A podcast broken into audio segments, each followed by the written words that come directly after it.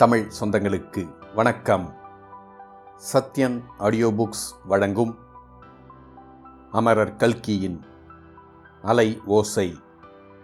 குரல் சத்யன் ரங்கநாதன். இரண்டாம் பாகம். புயல். அத்தியாயம் பத்தொன்பது. Hello police.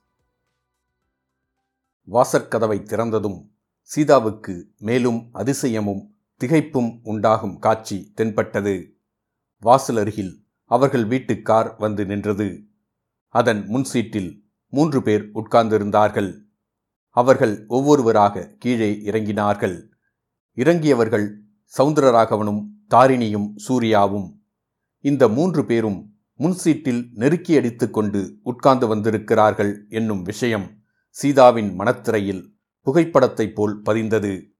உடனே காரின் பின்பகுதிக்கு சீதாவின் கவனம் சென்றது. அதில் ஏதோ ஒரு நீலவட்டமான மூட்டை கிடந்தது. அது மூட்டைதானா? அல்லது ஏற்கனவே கலக்கமடைந்திருந்த சீதாவின் உள்ளம் பதை பதைத்தது. உடம்பு நடுங்கிற்று. வந்தவர்களை வரவேற்க வேண்டும் என்கிற கடமை சீதாவுக்கு ஞாபகம் வந்தது. அவர்கள் வாசற்படியை நோக்கி வந்து கொண்டிருந்தார்கள். அவர்களுடைய முகங்களை வீதி விளக்கின் மங்கிய வெளிச்சத்தில் சீதா பார்த்தாள். ஏன் இவர்கள் இப்படி இருக்கிறார்கள்? எதற்காக முகங்களை இப்படி வைத்துக் கொண்டிருக்கிறார்கள்? எதையோ பறிகொடுத்தவர்களைப் போல். இல்லை இழவு வீட்டுக்கு வருகிறவர்களைப் போல் வருகிறார்களே. ஏன்? கொஞ்சம் நகர்ந்து வழிவிடு. ஏன் வாசற்படியில் நிற்கிறாய்? என்று கேட்டுக்கொண்டே ராகவன் முதலில் வந்தான். அவனுடைய குரல் சீதாவுக்கு விசித்திரமாக துணித்தது. அது வழக்கமான கோபக்குரல் இல்லை. அருவருப்பும் அவசரமும் கலந்த குரல். வரும்போதே எதற்காக எரிந்து விழுந்து கொண்டு வருகிறார்? சீதா சற்று ஒதுங்கி நின்றாள். அடுத்தாற்போல் தாரிணி வந்தாள். அவளிடம் ஏதாவது பேசி வரவேற்க வேண்டும் என்று சீதா நினைத்தாள். ஆனால் அவளுடைய முகத்தோற்றம் வரவேற்பு சொல்வதற்கு உகந்ததாக இல்லை. மேலும் தாரிணி சம்பந்தமான இரண்டு எண்ணங்கள் சீதாவின் மனதில் அலைமோதிக்கொண்டு கிடந்தன. ஒன்று அவளுடைய தாயார் அல்லது வளர்ப்பு தாயார் அந்த வீட்டின் பின்பக்கத்து அறையொன்றில் இப்போது இருக்கிறாள் என்பது. இரண்டாவது எண்ணம் காரின் முன்பகுதியில் ராகவனுக்கும் சூர்யாவுக்கும் மத்தியில் வெட்கமில்லாமல் உட்கார்ந்து கொண்டு தாரிணி வந்தாள் என்பது. இத்தகைய மனோநிலையில் தாரிணியை என்ன சொல்லி வரவேற்பது என்று சீதா யோசிப்பதற்குள் தாரிணி அவளை தாண்டி விரைவாக உள்ளே போய்விட்டாள். அப்புறம் சூர்யா வந்தான். சீதாவுக்கு அவனிடத்தில் பேசுவதில் தடங்கள் ஒன்றும் இருக்கவில்லை. அம்மாஞ்சி இது என்ன? எல்லோரும் எங்கே இருந்து வருகிறீர்கள்?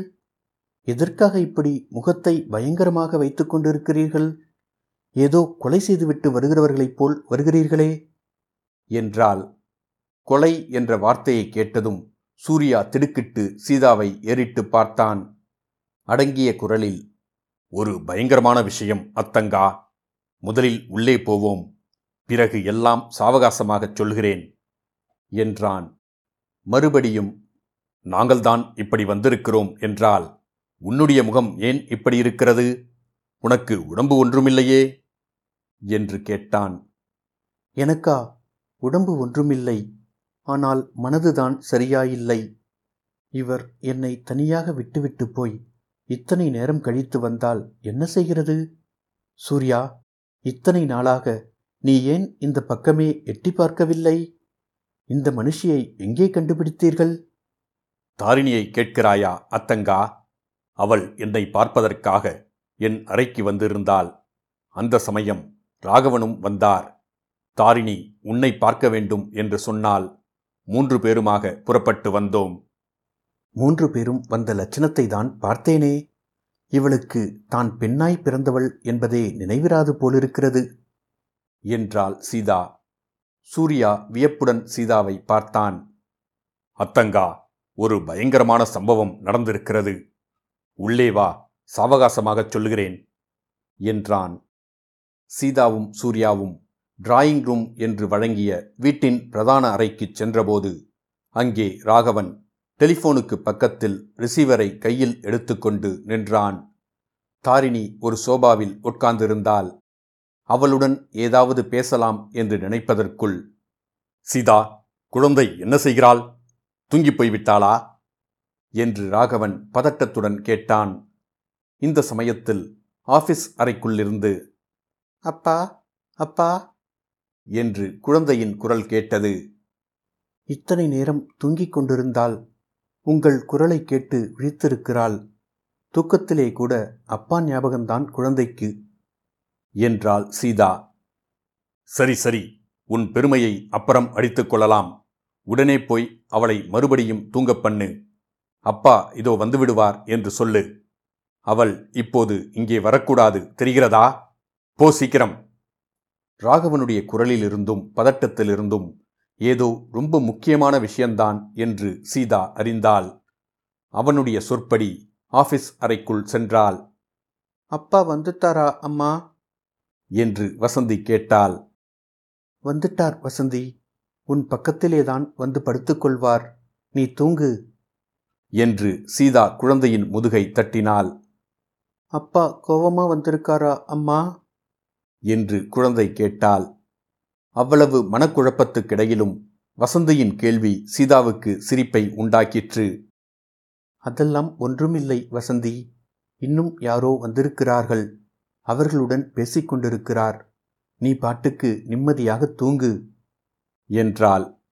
ஒரு நிமிஷத்துக்குள் குழந்தை தூங்கிப் போய்விட்டாள். சீதா திரும்ப முன் அறைக்கு வந்தாள். ஒருவேளை மூன்று பேரும் சாப்பிடாமல் வந்திருப்பார்களோ என்னமோ? எல்லாருக்கும் எப்படி சாப்பாடு தயாரிப்பது? இந்த சமயம் பார்த்து வேலைக்காரன் வேலைக்காரி இரண்டு பேரும் போய்விட்டார்களே என்று எண்ணமிட்டு கொண்டு வந்தால் அப்போது ராகவன் டெலிபோனில் பேசிக்கொண்டிருந்தான் ஹலோ போலீஸ் ஸ்டேஷன். அங்கே யார்? நான் பிஎல்எஸ் ராகவன் பேசுகிறது. இவ்விடத்தில் ஒரு ஆக்சிடென்ட். இல்லை கார் ஆக்சிடென்ட் இல்லை. ஒருவேளை கொலையாக இருக்கலாம் என்று. ஆமாம் மர்டர் என்று சந்தேகமாயிருக்கிறது. உடனே யாரையாவது அனுப்ப வேணும்? தேங்க்ஸ் டிராயிங் ரூம் வாசற்படியில் நின்றபடி சீதா இதையெல்லாம் கேட்டுக்கொண்டிருந்தாள். டெலிஃபோன் பேச்சு முடிந்ததும் அறைக்குள் வந்தாள். யாரும் அவளிடம் எதுவும் பேசுகிற வழியாக காணவில்லை. ஒருவரும் அவளுடைய முகத்தை ஏறிட்டு பார்க்கவும் இல்லை. கனவிலே நடக்கிறவளைப் போல் நடந்து போய் தாரிணியின் பக்கத்தில் உட்கார்ந்தாள். தாரிணியின் தாயார் அந்த வீட்டின் பின்கட்டில் அப்போது இருப்பது. அவள் கையில் கத்தியுடன் வந்தது. ரத்தம் தோய்ந்த கைக்குட்டையை அலம்பியது. எல்லாம் அவளுக்கு நினைவு வந்தது. ஏதாவது பேசாவிட்டால் பைத்தியம் பிடித்துவிடும் போல தோன்றியது. அக்கா இது என்ன சமாச்சாரம்? எதற்காக போலீஸை கூப்பிடுகிறார்? என்று சீதா கேட்டது. கீச்சிக் குரலில் கிரீச் என்று ஒலித்தது. அப்போதும் தாரிணி ஒன்றும் பதில் சொல்லவில்லை. அவள் பிரம்மை பிடித்தவள் போல காணப்பட்டாள். ராகவன் குறுக்கிட்டு சீதா சற்று நேரம் வாயை மூடிக்கொண்டிரு. எல்லாம் தானே தெரியும். இந்தச் சமயம் ஹிஸ்டீரியா வரவழைத்துக் கொள்ளாதே. அப்படி ஏதாவது ரகளை செய்தாயோ? நானே இன்றைக்கு ஒரு கொலை செய்தாலும் செய்துவிடுவேன் என்று கூறினான். சீதா நடுநடுங்கினாள். ராகவன் சூர்யாவை பார்த்து வா சூர்யா நாம் வாசலில் போய் நிற்போம். போலீஸ்காரர்கள் வந்துவிடுவார்கள் என்றான். இத்துடன் அத்தியாயம் பத்தொன்பது முடிவடைந்தது. மீண்டும் அத்தியாயம் இருபதில் சந்திப்போம்.